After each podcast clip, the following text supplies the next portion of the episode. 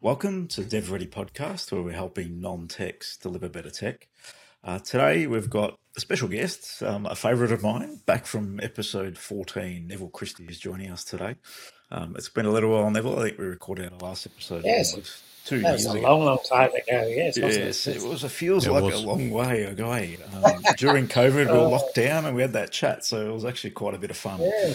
Yeah, and if anyone wants to listen to the background of Neville, and there's a bit of context in there, his background, his story, how he started um, at a very young age due to necessities, uh, selling and starting businesses, became a bit of a loan shark in a young age too. So it was a fascinating story and listen. So definitely recommend going back and having a look at episode 14. Today we've got Neville back, and we've, I've known Neville quite a little while now. He's been um, a bit of a mentor to us, and um, been connected for a number of years now since that podcast actually and the first introduction. Yeah. But I've known Neville as a bit a, a sort of pragmatic thinking, innovative, entrepreneurial, been involved in many many businesses and different ventures. But the one thing I, I really enjoy about Neville is his um, focus on community and how he brings people together and build businesses collaboratively. And I think that's one of the, the key takeaways. A good example, Neville, I know you're, I believe, in the 80s. Um, I won't say exactly your age, but you can do that. Mine are 81 at the moment. Yes. there you go. And but going on 18, really, yes. yeah, brilliant level. And it's still innovating, right? So being a part of like a, Yes, a, a crypto blockchain company, for example, which some people in their 80s Yes. are doing absolutely nothing. And Neville just uh, yeah shines a bit of a light on what's possible. So Neville, thanks again for joining us. And that's a bit of an Yeah, intro, mate. but I really appreciate you My jumping on.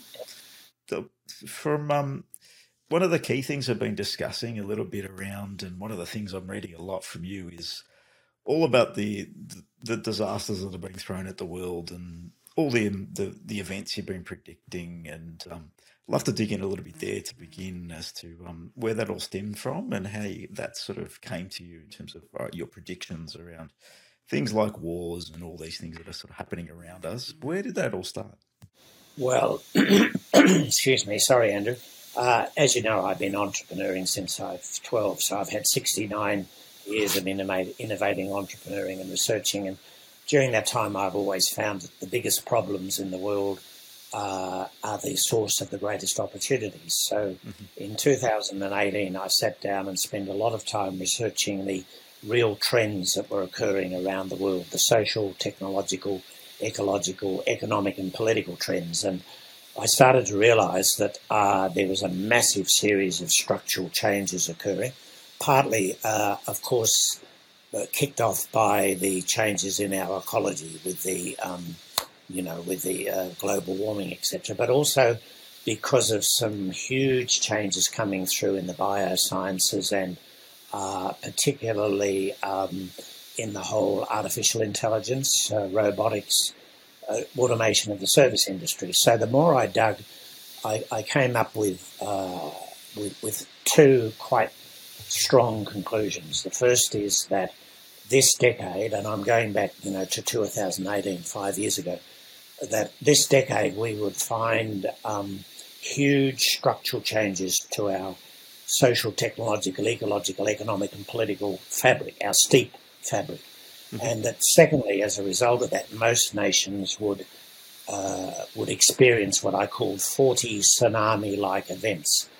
These would be things like pandemics, financial crises, um, a war, uh, changes in the structural uh, supply chains across the world, crisis between China and um, America, a crisis within America, becoming the divided states of America. So, as the more I mapped these, the more I could see that this would be a period of great disruption, and therefore uh, also a decade of great opportunity. So, out of that, a team of us, um, I actually took a, a whole year off sabbatical last year. I went through and closed down nearly all of my existing businesses, started to c- circulate my clothes to other people, my books, uh, and started to metaphorically look like uh, I could walk onto a, train, a, a plane with just a suitcase and um, and a carry-on bag. And, and out of that, What inspired you to do that, Neville? well, I've always been a person who reinvents myself every three years, uh, which is why at any one time I'm typically doing at least seven quite different things and mm-hmm. at least, you know, involved in at least seven uh, quite different sorts of businesses. So I, I just felt that the times are changing so much that really the past is a dead country and that if we continue to live in that past, expect that it'll go back to the pre-COVID, pre-global warming times, you know, we've got rots in our head, um, and that there is a real need for us to reinvent ourselves, reinvent our businesses, reinvent our way of life, reinvent our relationships, reinvent our businesses and institutions. Mm. So I put my money where my mouth was and um, took the time off to really invent 16 different programs that would help create what I've called the new steep renaissance. So we have to ride the tsunamis, we have to make the transformations, uh, and then we have to be ready to create or play a part in the new steep renaissance. And a lot of that is going to be based on technology. Um, and also what I call orgware, which is like people like you and me and many other service professionals we we've got in our heads many of the know-how and systems and processes of being able to make the changes, make the changes to ourselves, make the changes to our businesses, and then make the changes to our total global environment, our steep environment. But many of us have not got that productized and monetized. You know, it's in our heads, and we provide services, but we give away our best shots, our intellectual property for nothing. Uh, and with robots and with artificial intelligence now dominating, and I think they that's going to be that whole sensor technology, internet, robots, uh, productizing, productization of the service industry.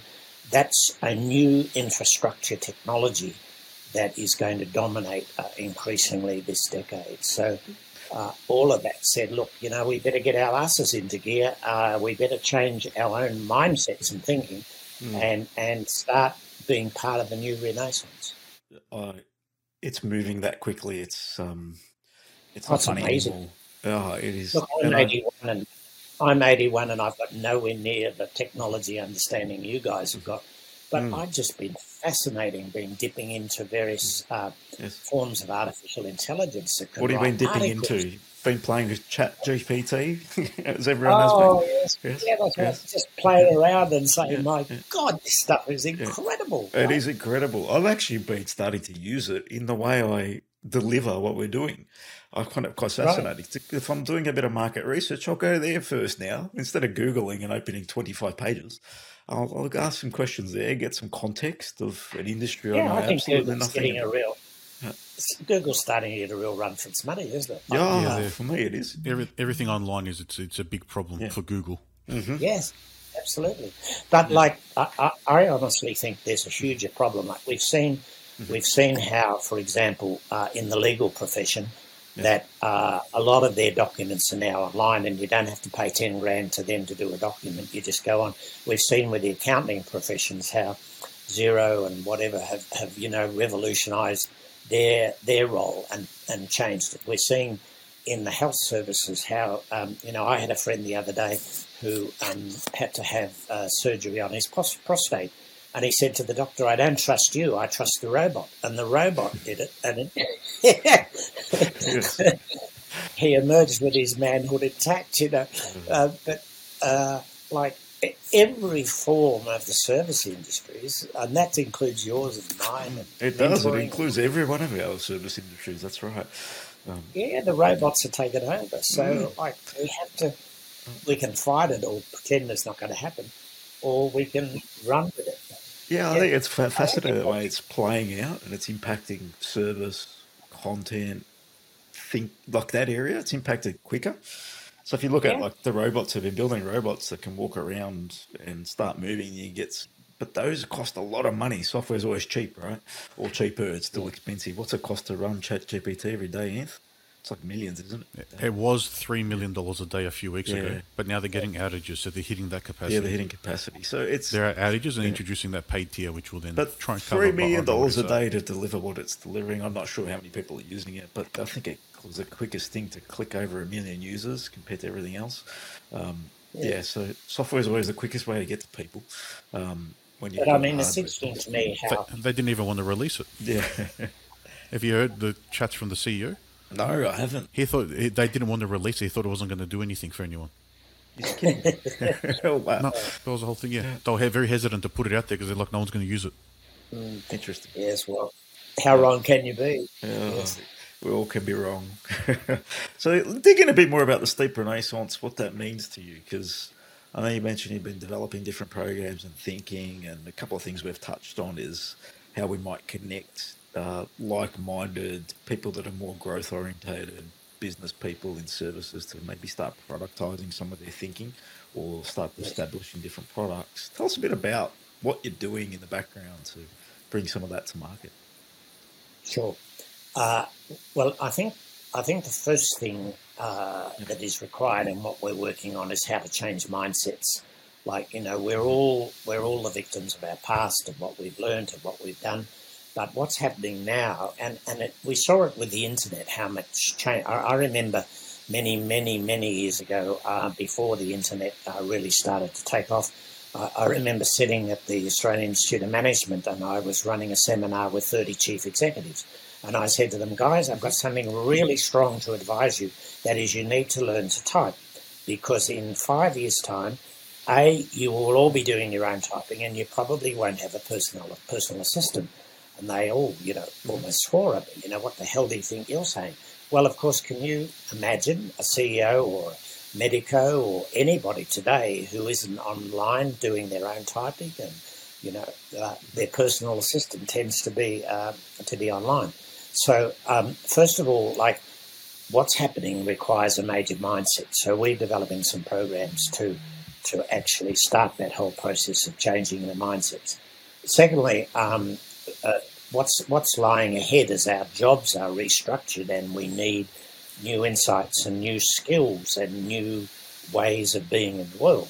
Uh, we, have developed programs that are about uh, reskilling uh, those of us who, you know, have got years and years of doing things a certain way, uh, and now we've got to unlearn that and relearn uh, some new skills.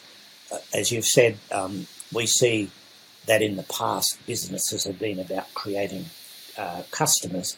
Now it's very clear that businesses A are about innovating collaboratively rather than solely, you know, joining together, and, and businesses are about creating and serving communities. Um, so that's a big shift, and and so as you said, what we do is working through a lot of our programs in groups, build those communities, build the community build the uh, collaborative innovation and provide the tools that that's possible. And you're being involved with me in building, you know, a, a turnkey website um, that we can use multiple times.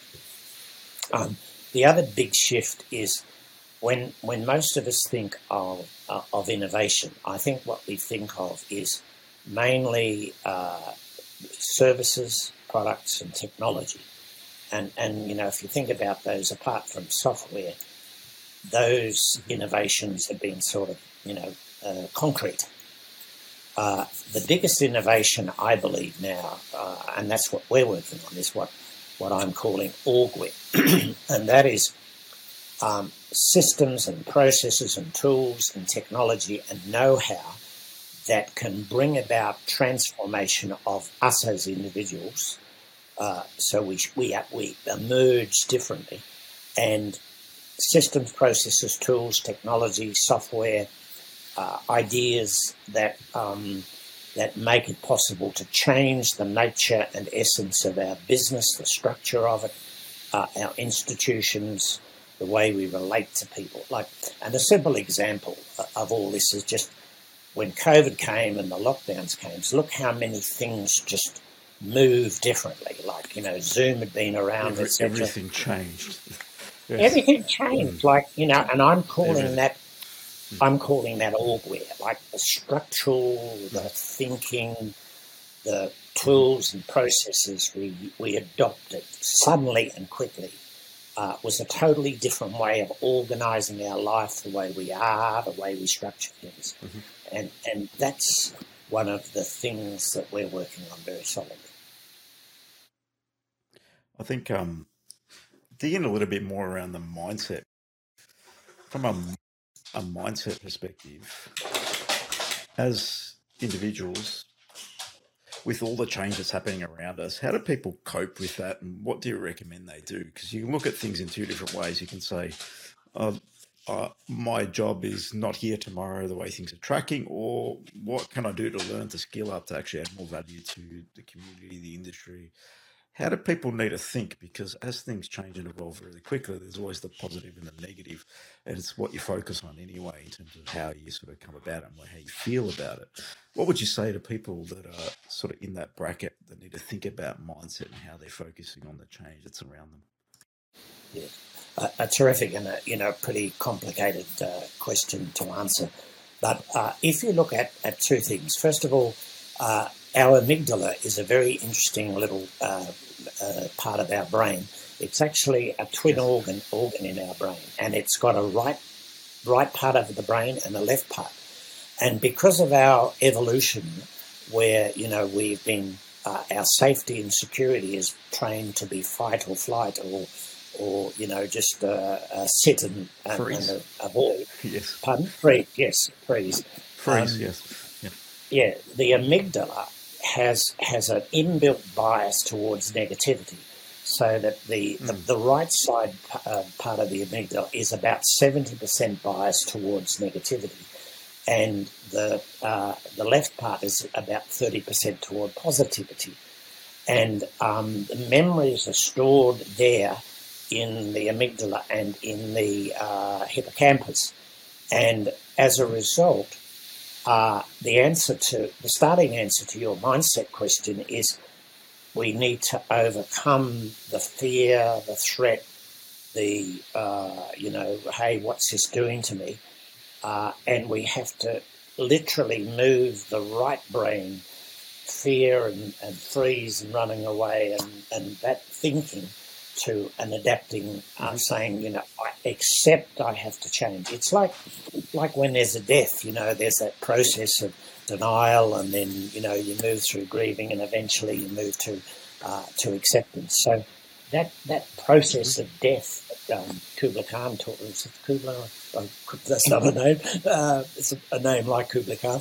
Um, that that famous uh, person who wrote about the seven stages of grieving that, that that's very relevant oh. to the mindset changes that we need to, to go through. So. Yeah, I think mindsets a it's it's always a fascinating one. It's one that um, if you you are in business or been in business for quite a while, you can and you see change, you can get sort of kicked in the face a little bit, and it's how you approach things. And one thing I've noticed is the more I work on that area of how I'm thinking, how I'm um, sort of perceiving what's in front of me, it makes a big difference to how you feel every day and then what you're delivering and how open you are to the opportunities that are around you. So, opening up mindset is probably from the, the list of things is number one. You can reskill someone if their mindset's open to it. I don't think you can reskill anyone if they're closed to a, a mindset that is too hard. Move on. I'm stuck in my own way. So I think that's always that's a great place to start, and I think everyone needs to start always I've developed well over 20 techniques of changing mindsets, uh, and they're all, you know, you don't talk about it, uh, you know, you don't have a long theoretical discussion. You actually experiment with with a range of different things that, that actually changes them. And I'll come back to one big one in a minute that we can all start with. But um, for me, the, the, the, most fascinating interest uh, case at the moment is what I call the divided states of America. Like, you know, we've looked to the United States of America to uh, to lead the world with globalization, with supply chains, with you know relative peace since the end of the world World War II. Now their mindsets are in such turmoil that we're, we're you know they've become the divided states of America, and quite about forty percent of young millennial Americans believe that there's going to be a new civil war there eventually. so, you know, this mindset issue and the number of times people dig their heels in and, you know, want to go back to the world that, that doesn't exist anymore uh, is a fundamental issue. Uh, the starting point that we can all start with change uh, is actually to practice every day a system of being thankful, being grateful. And if you just simply go to Google while it still exists and um, and Google psychology of gratitude, uh, go to psychology today and do the benefits of gratitude, right? And you will find that just simply adopting a mindset, not of problems, oh God, you know, the world's coming to an end, you know, just start with saying, gee, I'm grateful for my wonderful children. I'm grateful for my partner. Mm. I think it's fantastic that, you know, I have a business, that uh, I'm glad for my health. Uh, thank God I've still got my eyesight.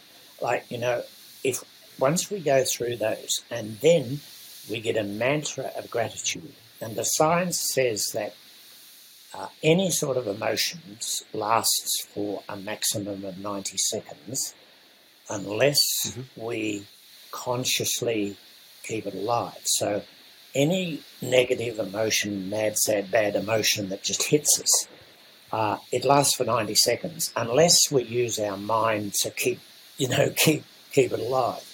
Keep repeating. Equally, Press repeat, yeah, right? we get on a on a on a on a negative loop.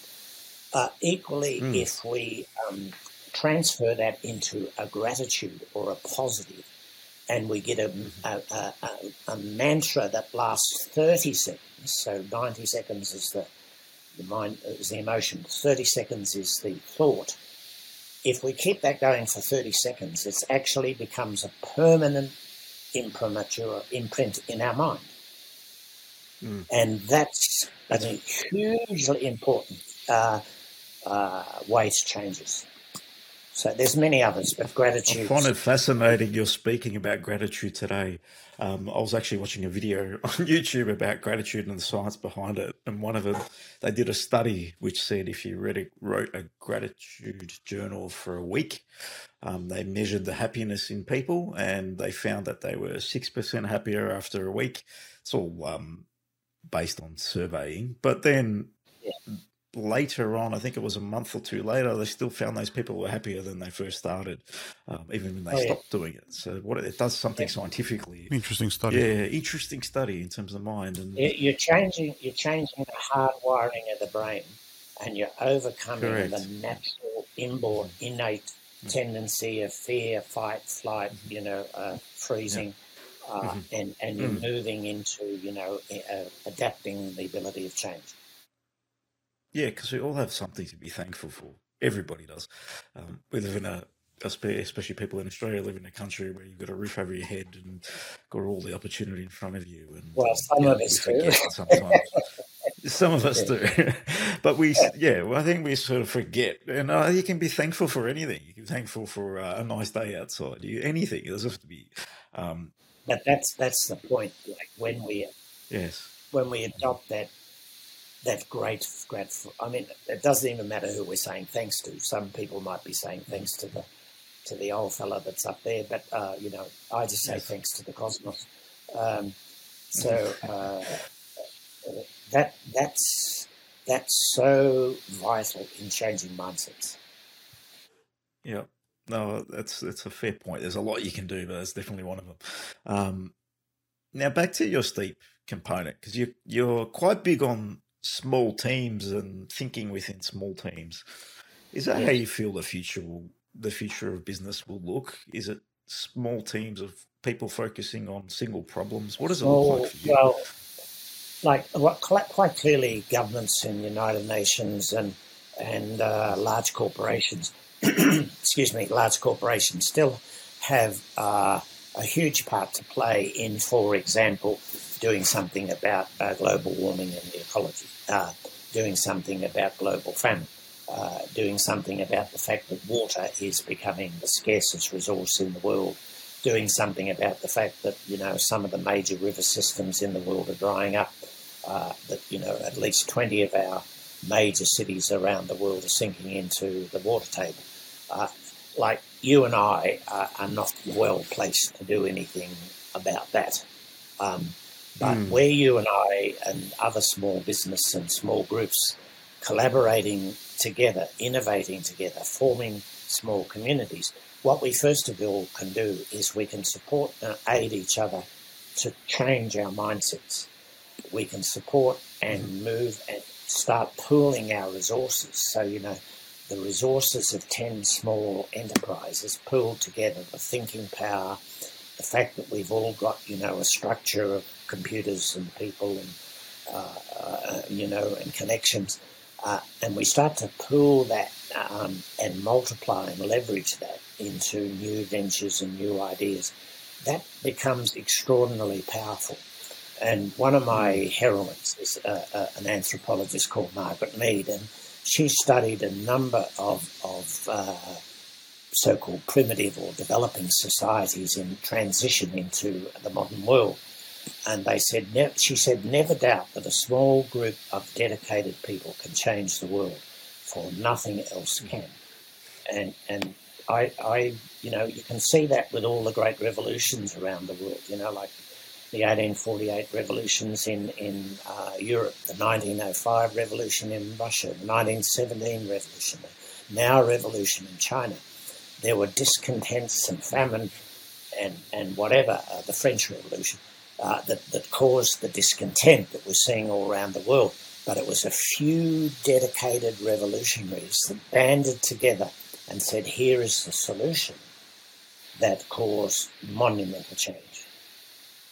So yes, it all needs to start from someone, doesn't it? Someone, some group. There's somewhere. always a spark. Yes. The way you yes. see it in movies. Yes. Yes.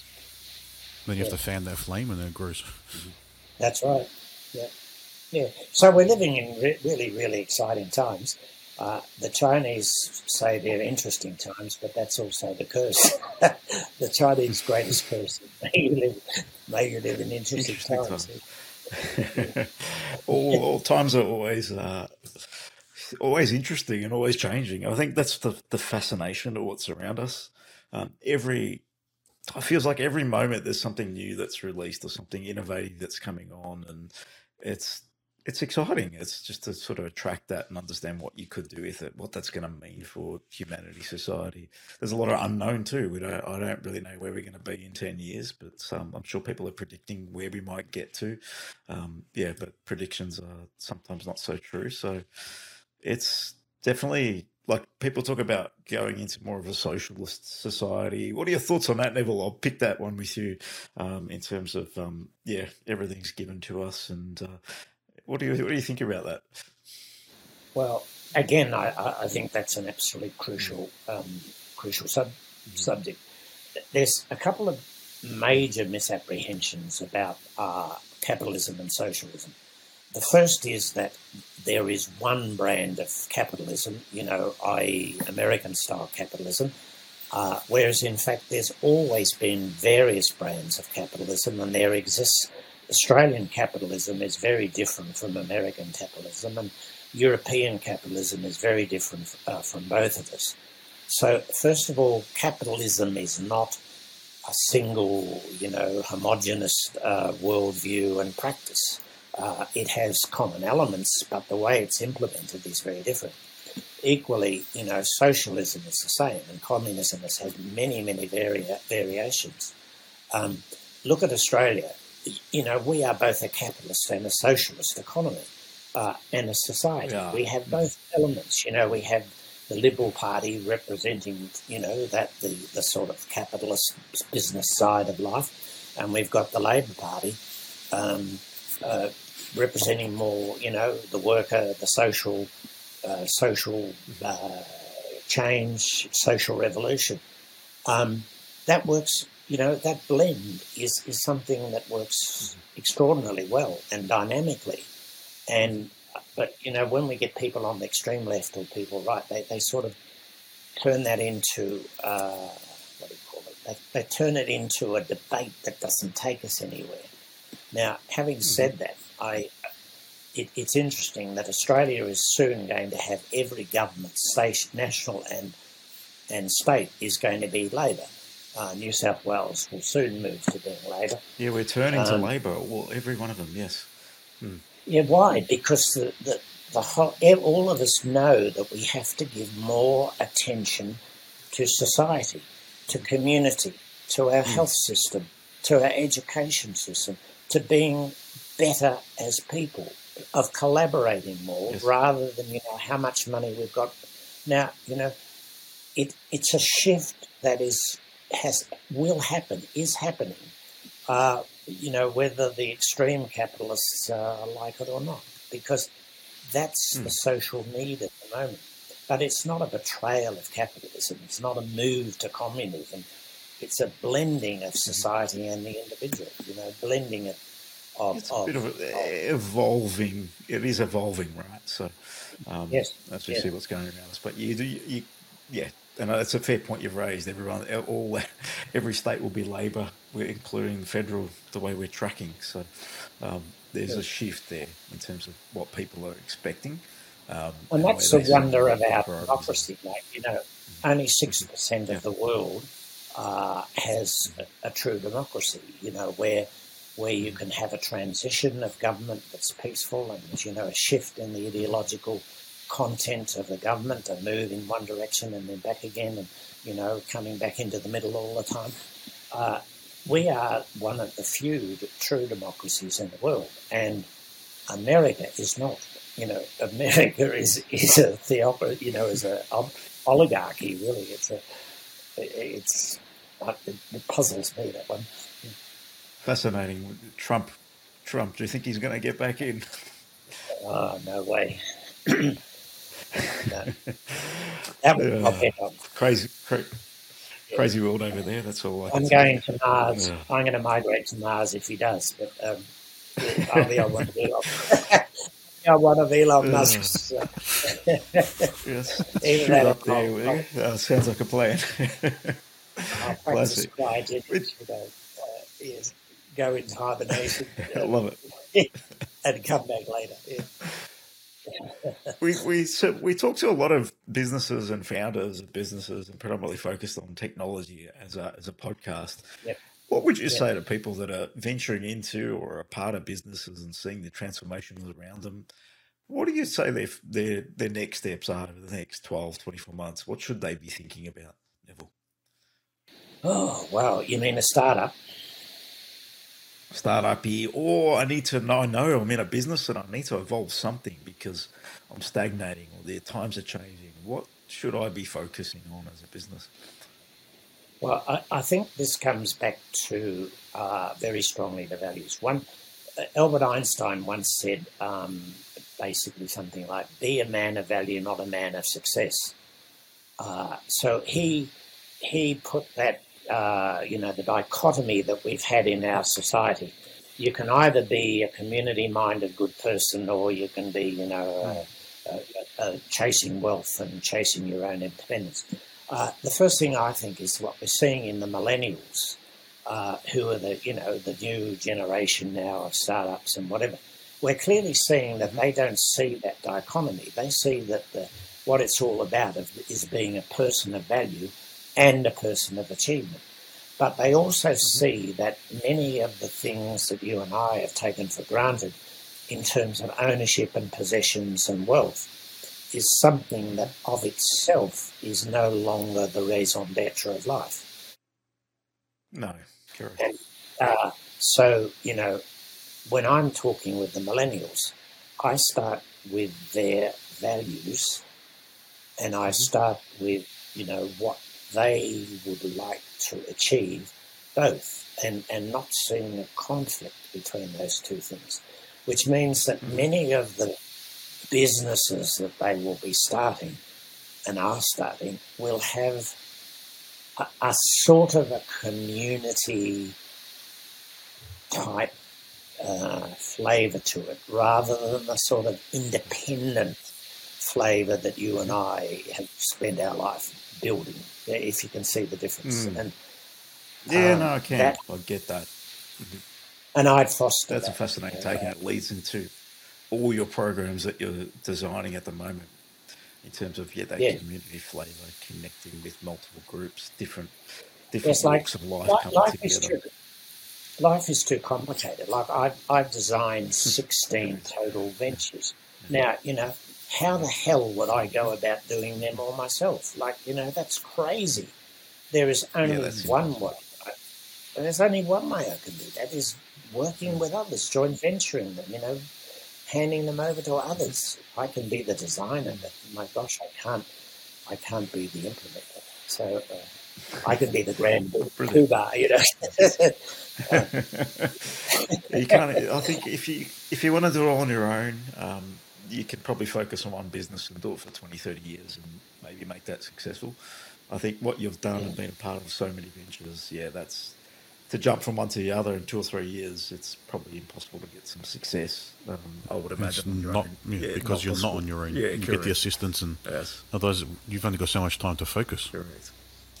yes, Neville, exactly. always a pleasure. Um, if anyone wants to learn about your, your programs and what you're putting together and um, the Sleep Renaissance, where can they find it out? Just at nevillechristie.com or is there any other resource to get in Uh, contact? with yeah, look, that website's a little bit out of date, but uh, you can start at nevillechristie.com. There's a, a, a means of contacting me there, which is either through email or my phone. Talk with me. Uh, and, you know, I'm unfolding. Uh, I, I launch a new program uh, on Tuesday. Uh, uh, Okay. There's, you know, there's a whole program of launching, so it, it's an evolution rather than you know something that's already arrived. Oh, we're, all, uh, we're always evolving, aren't we, Neville? we're always God are. Thank you, Neville. Yeah, thanks for joining Yeah. us for the Dead Ready Thank you. podcast once again. Really appreciate your time. And um, let's uh, keep the episode maybe a bit closer than almost 100 apart. So, yeah, thank you for joining us, Yeah, Neville. Really yeah. appreciate it. Oh, my, my great pleasure. Thanks, fellas. Next time. Thanks a lot. Thank you.